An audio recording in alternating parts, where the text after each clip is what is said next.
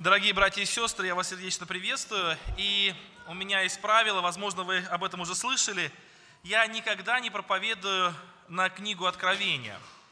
И за всю мою такую историю моего служения э, я проповедую достаточно много. Я не помню ни одной проповеди на книгу Откровения, но за исключением проповедей, касающихся вот семи церквей.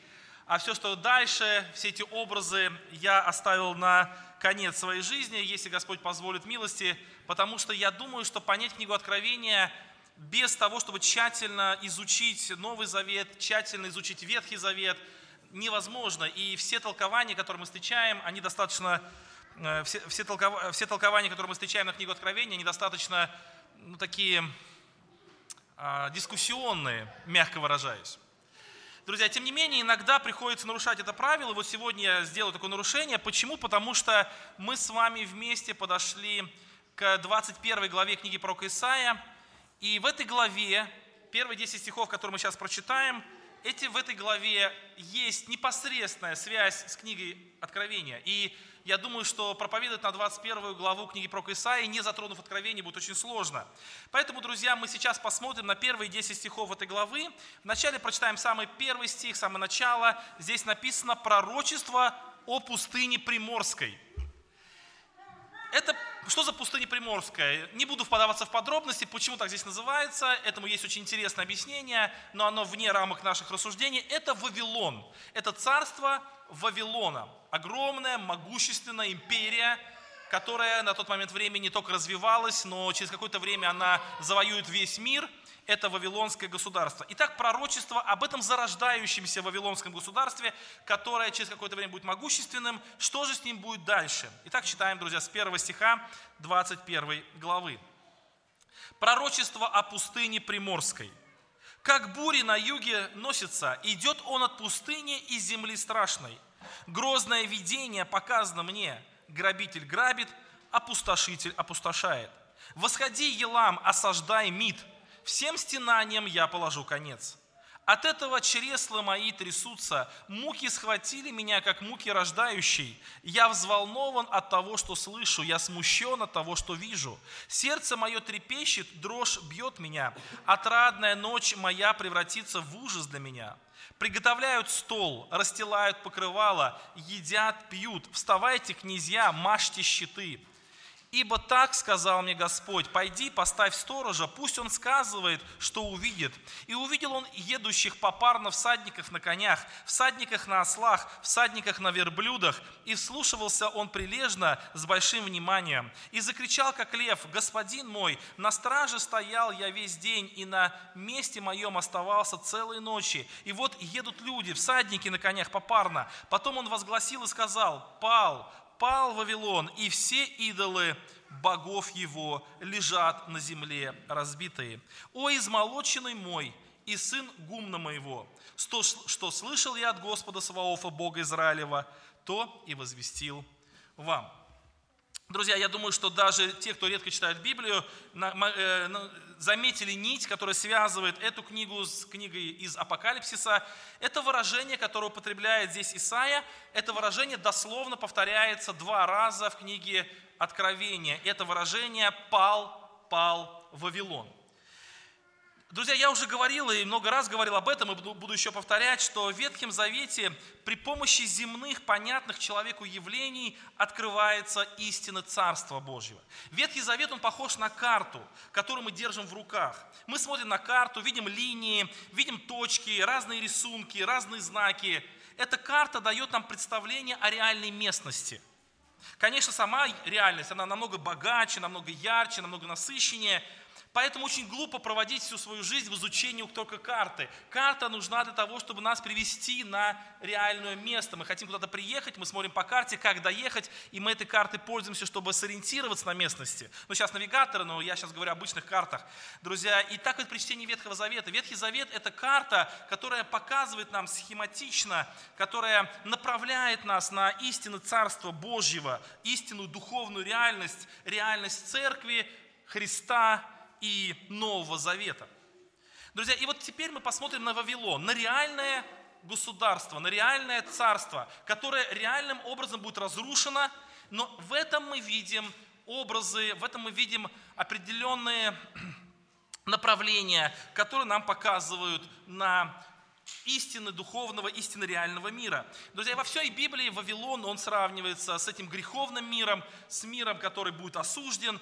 И вот в падении Вавилона мы можем увидеть принципы падения владычества этого царства, этого мира. И когда Откровение говорит нам «пал, пал Вавилон», оно тоже имеет в виду, конечно же, не какое-то государство, которое к тому времени, когда писал Иоанн, уже не существовало, а он пишет о Вавилоне этого мира – Исаия уже говорил, друзья, о будущем падении Вавилона, и мы уже проповедовали на эту тему, когда говорили о 13 главе. Это была 18 проповедь.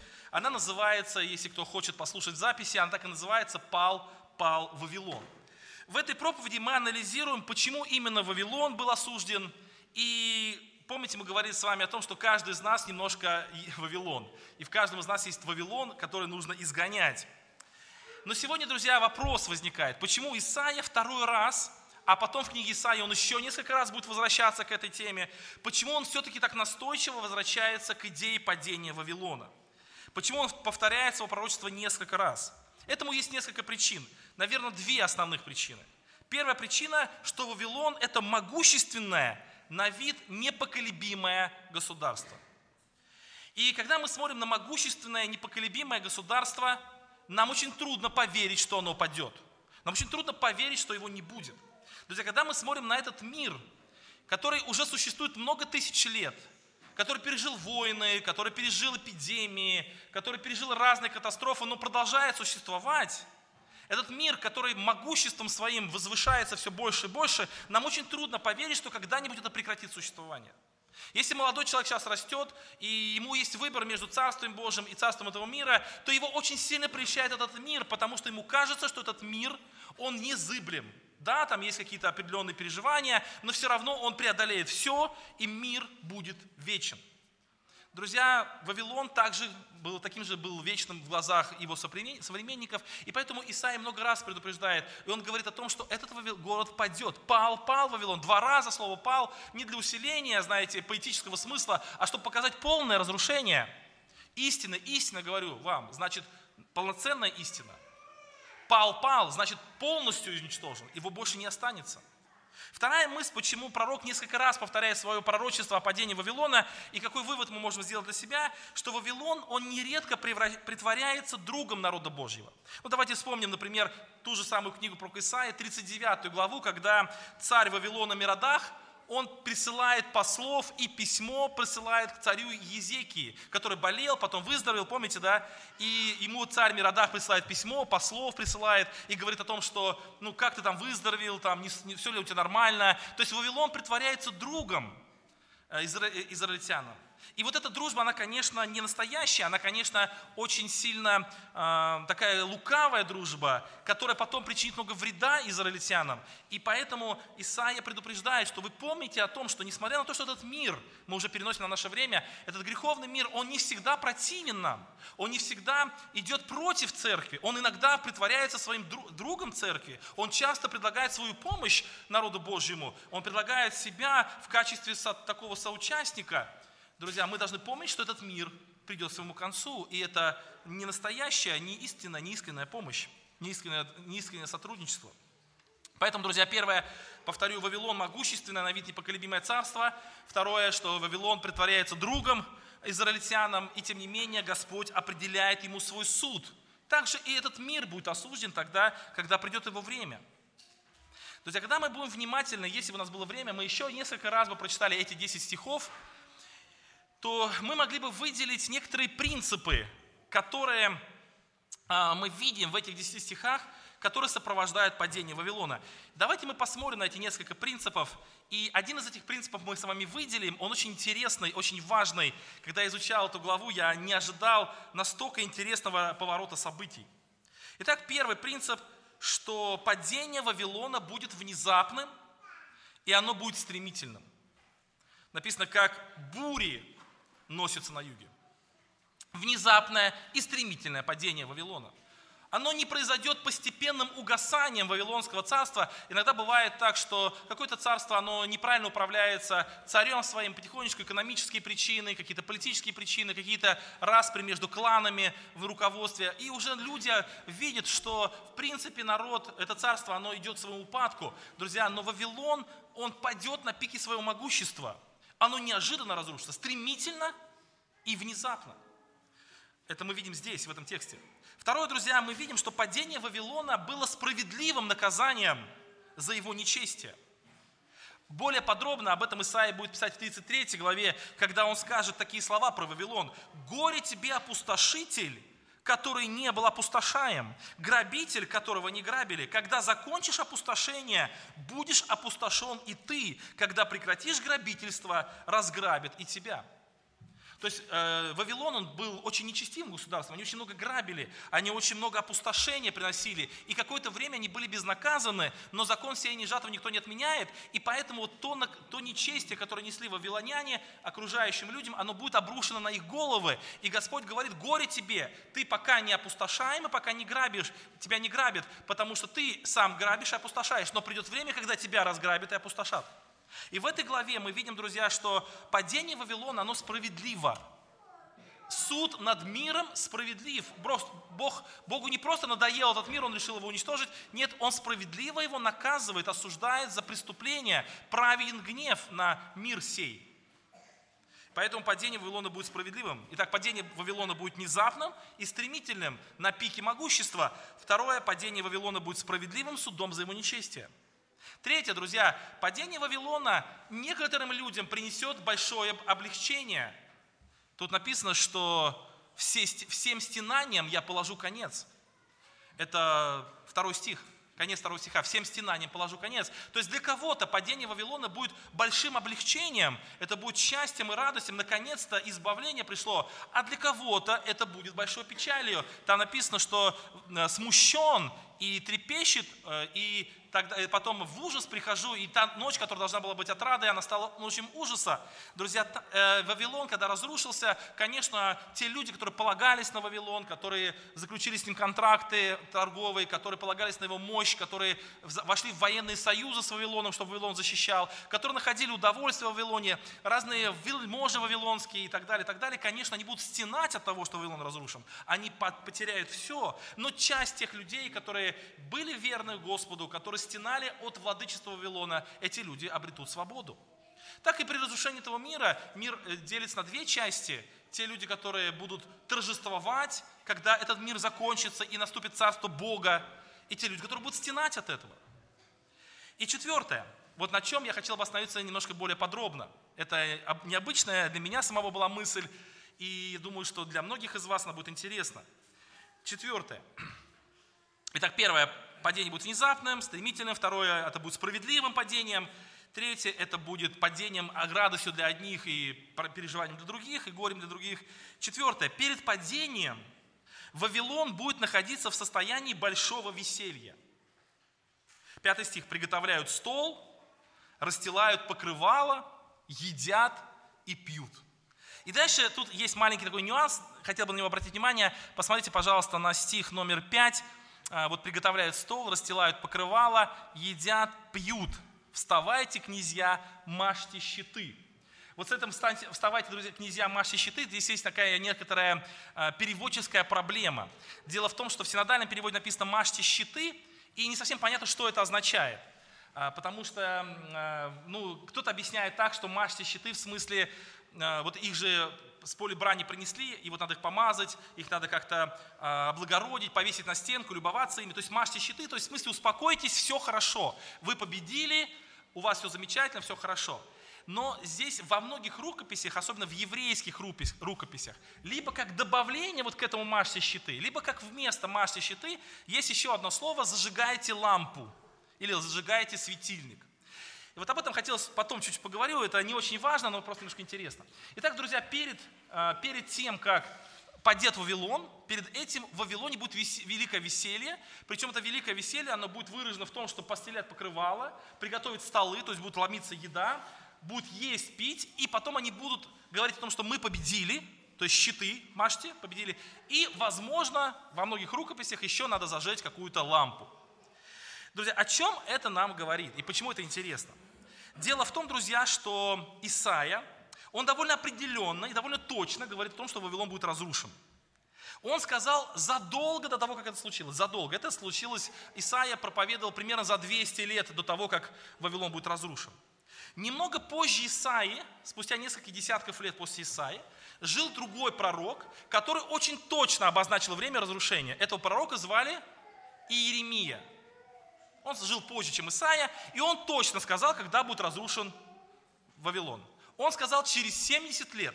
Помните, да, слова? от Иеремии 25 глава, 12 стих. «И будет, когда исполнится 70 лет, накажу царя Вавилонского и тот народ, говорит Господь, за их нечестие и за землю халдейскую, и сделаю ее вечной пустыней». Иеремия 25, 12. Очень точно, через 70 лет. Иеремия 29, 10. «Ибо так говорит Господь, когда исполнится вам в Вавилоне 70 лет, тогда я посещу вас и исполню доброе слово мое о вас, то есть когда, то слово, которое Исаия говорил, чтобы возвратить вас на место сие. Друзья, это книга Иеремии. Когда Даниил э, был в Вавилоне, мы знаем, что Даниил был в Вавилоне, он читал книгу про Иеремии, и он четко понимал, что 70 лет должны пройти, и Даниила 9 глава 2 стих, в первый год царствования его я, Даниил, сообразил под книгам число лет – о которых было слово Господню к Иеремии пророку. Через 70 лет исполнится над опустошением Иерусалима. То есть спустя 70 лет, и Даниил, он понимал, что это время уже близко, вот-вот оно должно исполниться. И когда оно исполнилось, и потом они стали строить храм, то в книге Захария написано, что сами израильтяне, они тоже помнили о пророчестве Иеремии, и они все эти 70 лет ждали исполнения. Вот и Захария 7, 7 глава 5 стих. «Скажи всему народу земли сей и священникам, когда вы постились и плакали в пятом, седьмом месяце, уже 70 лет». Друзья, давайте подведем краткий итог и потом пойдем к этому веселью, о котором идет речь. Итак, краткий итог. Исаия говорит о том, что Вавилон будет разрушен, но не говорит точные сроки. Иеремия говорит точные сроки через 70 лет. Об этом пророчестве узнает весь мир. Сами израильтяне ждут этого исполнения пророчества. Они даже постятся, чтобы Бог исполнил это пророчество, чтобы все было верно. 70 лет постятся. Конечно, вавилоняне тоже об этом пророчестве знают. Вавилоняне были люди очень суеверные, и они переживали. По этому поводу, скорее всего, в Библии об этом не сказано, но, скорее всего, переживали. Вот. И через 70 лет должно было исполниться это пророчество. И вот тут, друзья, происходит важный момент. Не совсем понятно, от какого времени, э, от какого времени считать 70 лет. То есть через 70 лет после чего? И вот евреи, евреи ну, они читают свои древние книги, и они разошлись во мнениях. То ли это нужно считать от времени воцарения Навуходоносора через 70 лет, то ли от времени разрушения Иерусалима, то ли от времени еще чего-то. И вот общепринятая точка зрения на тот момент была, что через 70 лет после воцарения Навуходоносора, после того, как царь Вавилонский Навуходоносор, вот этот, который, который самый известный царь, вот через 70 лет после него Вавилон будет разрушен. И вот тут происходит интересная вещь. В книге Даниила в пятой главе описывается пир царя Валтасара. Помните, да? Давайте прочитаем этот пир. Даниила 5 глава с первых 6 стихов. Валтасар, царь, сделал большое пиршество для тысяч вельмож своих, и перед глазами тысяч пил вино. Вкусив вина, Валтасар приказал принести золотые и серебряные сосуды, которые Навходоносор, отец его, вынес из храма Иерусалимского, чтобы пить из них царю, вельможам и женам и наложницам. Тогда принесли золотые сосуды, которые взяты были из святилища Дома Божьего в Иерусалиме, и пили из них царь, и вельможи его, и жены его, и наложницы, пили вино и славили богов золотых и серебряных, медных, железных, деревянных и каменных. Друзья, возникает вопрос, а почему это произошло именно сейчас? Почему они вынесли вот эти сокровища из Иерусалимского храма именно сейчас? Не раньше. 70 лет они там находились. Никто их не трогал. Их Навуходоносор вынес, их аккуратно положили, проинвентаризировали, и никто их не трогал 70 лет. И через 70 лет их достали, дали наложницам, осквернили, при помощи их стали славить других богов. Почему тогда? Друзья, потому что пророчество не исполнилось. Прошло 70 лет. И через 70 лет ровно день в день, когда родился Навуходоносор, в этот день армия Вавилона совершает величайшую победу над своими врагами. Не поражение, победу. Друзья, можно представить себе, что Вавилон, вавилоняне, они ждали, они переживали о том, а вдруг правда что-то исполнится, зачем нам гневить этого Бога, которого мы не знаем, пусть его сокровища лежат. И они переживали об этом пророчестве, и вот они ждали, ждали, и вдруг приходит день исполнения пророчества. И в этот день совершается великая победа, ни о каком поражении идет речи. И они расстилают столы, они ставят еду, ставят напитки, они вешают щиты и говорят, вот щиты, вот, друзья, помажьте щиты, то есть откуда щиты? Вот они, победы щиты, давайте их смажем, давайте их приведем в порядок, повесим на стену, давайте зажжем лампу и отпразднуем нашу победу. Пророчество не исполнилось. А раз пророчество не исполнилось, что теперь можно делать? Можно теперь пользоваться благами Дома Бога, как хочу. Можно использовать для своих собственных потребностей. Выносите все. Бог этот, который который Бог, э, которого боялись мы 70 лет и переживали, а вдруг его, вдруг его слово правда, вдруг это на самом деле так, это вообще ничтожество, он ничего не стоит, давайте мы будем праздновать сейчас. И Валтасар, он устраивает пир, как Исаия пишет, приготовляет стол, расстилают покрывало, едят и пьют. Конечно, Даниил, он как бывший глава правительства, на тот момент он уже не был главой правительства, но я думаю, что он был вхож в царский дворец, он был во дворце. И когда во время пира, в тот самый час, пятый стих книги про Даниила, написано, в тот самый час вышли персты руки человеческой и писали против лампады на извести стены чертога царского. Против лампады, вот как раз та, та лампа, которую зажгли они, чтобы осветить свой дворец. Напротив этой лампады, напротив этой лампы – царство, э, напротив этой лампы рука человеческая. Кстати, ну, считается, что это рука архангела Гавриила, который появлялся э, в этом мире только в самые такие важные моменты, например, когда родился Христос. Ну, не, это не так важно, друзья, это просто добавление. Он пишет «Мене, мене, персел упарсин», да? Да. И написано, царь изменился в своем лице, мысли его смутили, связи чресла его ослабели – и колени его стали биться одно о другое. Друзья, Даниил находился в это время в дворце, его призывают, и тогда Даниил, 5 глава, 17 стих, отвечал Даниил царю и сказал, дары твои пусть останутся при тебе, почести отдай другому. А написано, я прочитаю царю и значение объясню царь. Всевышний Бог даровал отцу твоему Навуходоносору царство, величие, честь и славу, перед величием которого перед величием, которое Он дал ему, все народы, племена, языки трепетали, страшились Его. Кого хотел, Он убивал, кого хотел, оставлял в живых, кого хотел, возвышал, и кого хотел, унижал. Но когда сердце Его надмилось, и дух Его ожесточился до дерзости, Он был свержен с престола царского своего и лишен славы своей, и отлучен от сынов человеческих. Дальше, друзья, 22 стих. «И ты, сын его Валтасар, не смирил сердце своего, хотя знал все это».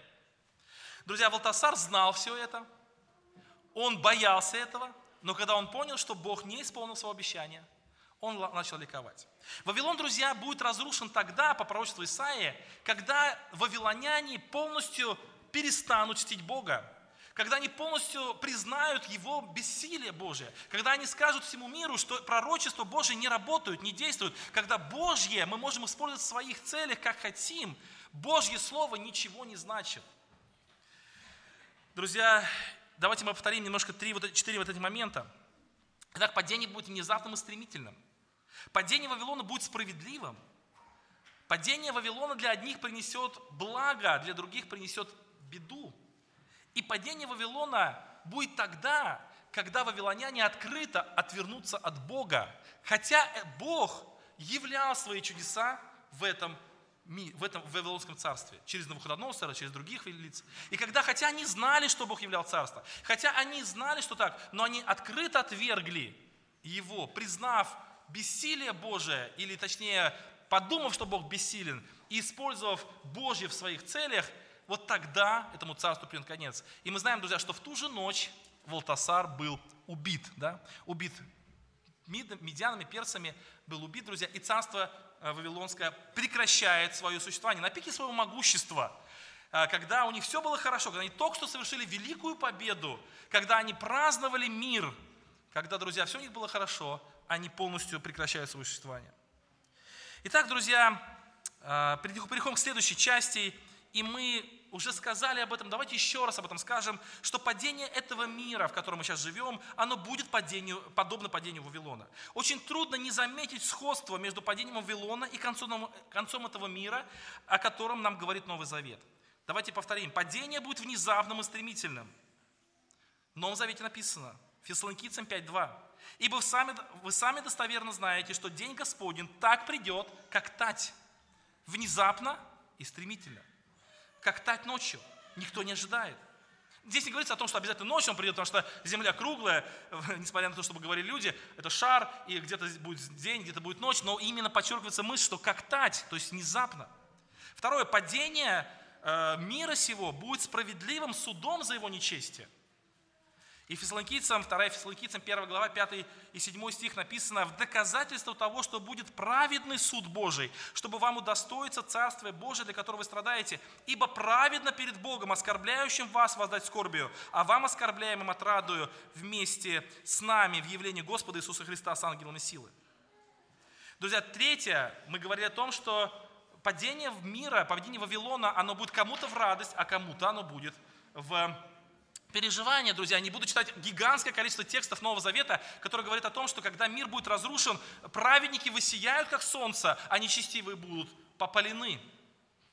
Это очень яркий образ. Четвертое. Перед падением мир будет находиться в состоянии веселья. Написано, ибо когда будут говорить, 1 Фессалоникийцам 5.3, ибо когда будут говорить мир и безопасность, тогда внезапно постигнет их пагуба. Друзья, когда-то мир придет в состояние, сейчас такого состояния еще нет, но когда-то придет состояние, когда он скажет, мир и безопасность, все хорошо. И тогда внезапно постигнет их пагуба. Друзья, и туда же, в этот же момент перед падением мир будет уверен, что все библейские пророчества не исполнятся. Друзья, уже сейчас мы наблюдаем а, большое распространение либерального богословия, которое говорит о том, что библейские пророчества, их нужно понимать, а, знаете, как вариативно, их нужно понимать не так, как вот понимать не буквально, они не обязательно исполнятся в точности. Это сейчас очень стремительно развивающийся ветвь богословия. Христианские церкви исповедуют э, вот эту нечеткую линию по отношению к Священному Писанию, отвергают богодухновенно Священное Писание. Друзья, и во время апостолов уже были такие люди, 2 Петра, 3 глава, 3-4 стих. «Прежде всего знайте, что в последние дни явятся наглые ругатели, поступающие по своим похотям и говорящие, где обетование пришествия его?» Ибо с тех пор, как начали умирать отцы наши, от начала творения все остается так же. Друзья, как вавилоняне, а где обетование? 70 лет мы ждали, где обетование? Нет обетования. Все, все, можно есть, пить и веселиться, все можно делать, что хочешь. Бог не имеет значения, Бог умер, как сказал Фридрих Ницше. Друзья, и в наше время эти голоса раздаются, и во время Петра Петр предупреждал, что в последнее время будут наглые ругатели, которые будут говорить, а все остается так же, где исполнение обетования? Друзья, посмотрите, какие яркие параллели. Я уже говорил, что Ветхий Завет – это карта, и вот э, разрушение Вавилонского царства в Ветхом Завете – это яркий образ разрушения этого мира. Давайте вернемся теперь к книге Откровения, с которой мы начали. Книга Откровения была написана апостолом Иоанном на острове Патмос, куда он был сослан в ссылку. И в этой книге Откровения, в Апокалипсисе, пророчество Исаия цитируется два раза. Первый раз это цитируется в 14 главе, второй раз в 18 главе. И прежде чем мы немножко очень коротко посмотрим на эти главы, посмотрим на эти тексты, то давайте мы вспомним о том, почему пророк Исаия два раза говорит о, или точнее не два раза, а несколько раз говорит о падении Вавилона. Этому есть две причины. Первая причина, что Вавилон могущественное и на вид непоколебимое царство – Вторая причина. Вавилон нередко притворяется другом народа Божьего. Именно вот эти две мысли открываются в Откровении. Давайте посмотрим. Итак, Откровение, 14 глава, с первого стиха. У нас, к сожалению, нет возможности очень подробно читать эти тексты, потому что э, здесь много смыслов, но давайте коротко посмотрим. «И взглянул я, и вот Агнец стоит на горе Сионе, и с ним 144 тысячи, у которых имя Отца его написано на челах. И услышал я голос неба, как шум от множества вод, и как звук сильного грома. И услышал я голос как бы гуслистов, играющих на гуслях своих. Они поют как бы новую песнь пред престолом и перед четырьмя, четырьмя животными и старцами. И никто не мог научиться сей песни, кроме сих 144 тысяч, искупленных от земли. Это те, которые не осквернились с женами, ибо они девственники. Это те, которые не следуют за агнцем, куда бы он ни пошел. Они искуплены из людей, как первенцы Богу и агнцу. И в устах их нет лукавства. Они непорочны пред престолом Божьим. И увидел я другого ангела, летящего посредине неба, который имел вечное Евангелие, что благовествовать живущим на земле и всякому племени, колену, языку и народу. И говорил он громким голосом, «Убойтесь Бога и воздайте Ему славу, ибо наступил час суда. И поклонитесь сотворившему небо и землю, море и источники вод». И другой ангел следовал за ним, говоря, «Пал, пал Вавилон, город великий». Это стих номер 8. Друзья, коротко обрисуем картину. Итак, перед судом который написан здесь в седьмом стихе, наступил час суда его. Вот перед этим судом Иоанн видит две категории людей. 144 тысячи и множество людей, которым возвещено Евангелие из всех народов. Друзья, я очень не сильный толкователь откровения, но я думаю и почти уверен в том, что здесь имеется в виду люди, которые спаслись во время Ветхого Завета – это 144 тысячи людей из еврейского народа, которые следовали за Агнцем, которые поклонялись Отцу, которые во времена Ветхого Завета видели Христа, как видел Захария, как видели Елизавета, как видели пророки. Это не очень большая категория людей, малый остаток, как называет его само Писание. Это люди, которые действительно, э, здесь вот, знаете, вот написано, что они осквернились с женами. Я думаю, что это образы Ветхого Завета, то есть это люди, которых нельзя назвать прелюбодеями, и они никогда не не уходили от Бога к чужим богам, они всегда шли за Агнцем. Друзья, думаю, что 144 тысячи – это некое символичное число, показывающее малый остаток, что сколько бы ни было израильтян в этом мире, написано только остаток спасется. И вторая категория людей – это люди, которые, а, которые уверовали благодаря вечному Евангелию, который нес ангел, летящий посреди неба, всякое племя, всякое колено, всякий язык, весь народ. Вот эти две категории, они объединяются в одно, в одно целое. И, друзья, когда они наполнили, когда их число наполнило, тогда приходит на землю суд.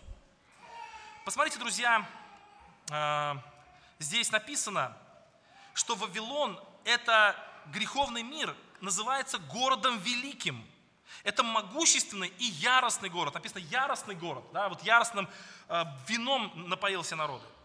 И этот город будет разрушен. Это как раз та самая первая мысль, что вот этот мир, который кажется незыблемым и могущественным, он будет разрушен, как город великий.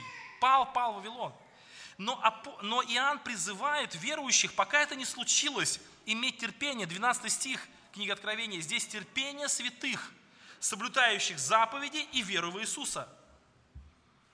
Друзья, то есть пока это не случилось, святые должны быть терпеливы. И вот вопрос, терпеливы до какого времени? Когда произойдет падение Вавилона? Когда произойдет падение этого мира? Тогда, когда наполнится число спасенных. Когда 144 тысячи из еврейского народа и остальные люди из всех других народов, когда полнота, полнота спасенных будет наполнена, тогда этот великий город падет в одну секунду. Этот великий город на пике своего могущества, говорящий, что мы живем тихо и безопасно, победивший всех врагов, отказавшийся от Божьего откровения, вытеснивший Бога из своей жизни. Друзья, сейчас мы живем в то время, когда даже мир от, от полностью, даже формально удаляется от Бога. Этот мир будет разрушен. Поэтому, друзья, я думаю, что нам нужно просто потерпеть еще какое-то время. И это терпение, оно нас а, во-первых, а, мотивирует, точнее, откуда мы на силы взять терпеть? Мы понимаем, что Бог сейчас прилагает спасанием, спасаемых церкви, спасаемых вот к этому самому народу. И когда это пройдет полностью, тогда этот город будет разрушен, этот мир будет разрушен. И второй раз Иоанн цитирует Исаию 18 главе Откровения. И там написано, 18 глава, а, точнее 17 глава, 15 стих – Э, давайте прочитаем 17 глава 15 стих, 18 стих, а потом Откровение 18 глава. Итак, 17-15. «И говорит мне, воды, которые ты видел, где сидит блудница, суть люди и народы, и племена, и языки. Жена, на которую ты видел, которую ты видел, есть великий город, царствующий над земными царями». И 18 глава. «После этого я увидел иного ангела, сходившего с неба и имеющего власть великую. Земля осветилась от славы его немножко пропускаем, а нет, не пропускаем, второй стих. «И воскликнул он сильно, громким голосом говоря, «Пал, пал Вавилон, великая блудница, сделался жилищем бесов и пристанищем всякому нечистому духу». И третий стих. «И цари земные любодействовали с нею, и купцы земные разбогатели от великой роскоши ее». И четвертый стих. «И услышал я иной голос с неба, говорящий, «Выйди из нее, народ мой, чтобы не участвовать вам в грехах ее и не подвергаться язвам ее. Друзья, и последняя моя мысль, будем заканчивать. Помните, я говорил о том, что почему Исаия повторяет свое пророчество несколько раз? Первое, потому что народ, Вавилон город великий, великий город. Трудно поверить, что он упадет, трудно поверить, что этот мир перестанет существовать. А второе, что Вавилон притворяется другом. Обратите внимание, с кем сравнивается Вавилон в этом части откровения. Он сравнивается с женщиной, блудницей. Друзья, она не завоевывает людей, она не угрожает людям, она их не убивает, она привлекает их сладострастием и богатством. Еще раз, она притворяется тем, кто дает удовольствие и деньги. Друзья, это то, что привлекает людей. Это то, что привлекает даже верующих, даже церковь. Друзья, то есть Вавилон здесь сравнивается с блудницей, женщиной, которая э, очень красиво выглядит, которая очень привлекательная, которая обещает большие наслаждения и большое богатство. И поэтому, друзья, люди идут за ней. Как Вавилон во времена Ездры пришел к Ездре, прошу прощения, к Езекии, пришел к Езекии, и они пришли с дарами, пришли с письмом от царя Вавилонского. И что сделал Езекия? Он показал все. Он открыл душу на распашку. Он обрадовался, что великий царь к нему пришел. И, друзья, когда к нему пришел, пришел пророк Исаия, что он ему сказал? Все потеряешь. Ты открыл свою душу Вавилону, душу у тебя и заберет он. Друзья, ну он сам открыл, никто его не завоевывал, никто его не угрожал, никто ему не, ничем, он просто, ему просто пообещали, что вот этот великий царь будет тебе благорасположен. Он пообещал ему дары, удовольствие и славу. И Изекия открыл свое сердце и потерял все. Друзья, вот так этот мир, он, он некоторых людей увлекает свои сети страхом. Друзья, но церковь Божию, верующих, он увлекает предложением, ну не только верующих, и неверующих людей, царей и так далее, он увлекает предложением э, своих богатств, своего наслаждения. Он говорит, если мы будем вместе, тебе будет очень хорошо. И здесь написано, не верьте в эту дружбу, выйди оттуда, народ мой, выйди оттуда, народ мой. С этим миром ничего общего быть не может, потому что этот, этот народ, этот народ упадет. И когда он упадет, в книге Откровения написано, что купцы скажут, какой город упал, как было хорошо с ним, да? Друзья, это э, великое поражение будет. Поэтому книга Исаия, 21 глава, первые 10 стихов, они нам пророчествуют о Вавилоне. Друзья, но нам не так интересно знать о самом Вавилоне, который уже минуло несколько тысяч лет, как его не существует как нам интересно увидеть в образе Вавилонского царства образ этого мира, который так же, как этот Вавилон, о котором мы говорили, имеет такие же действия, имеет такие же влияния и будет разрушен также. Друзья, повторим, что его падение будет внезапным и стремительным, его падение будет совершенно справедливым, его падение будет радостью для святых и бедствием для тех, кто полагался на этот мир – Э, во время падения или предшествующее падение состояние будет состояние радости, веселья и состоянием отказа от веры в Бога. Давайте, друзья, мы сейчас склоним наши колени и попросим Бога, чтобы нам понимать эти истины и сделать правильный выбор в своей жизни. Аминь.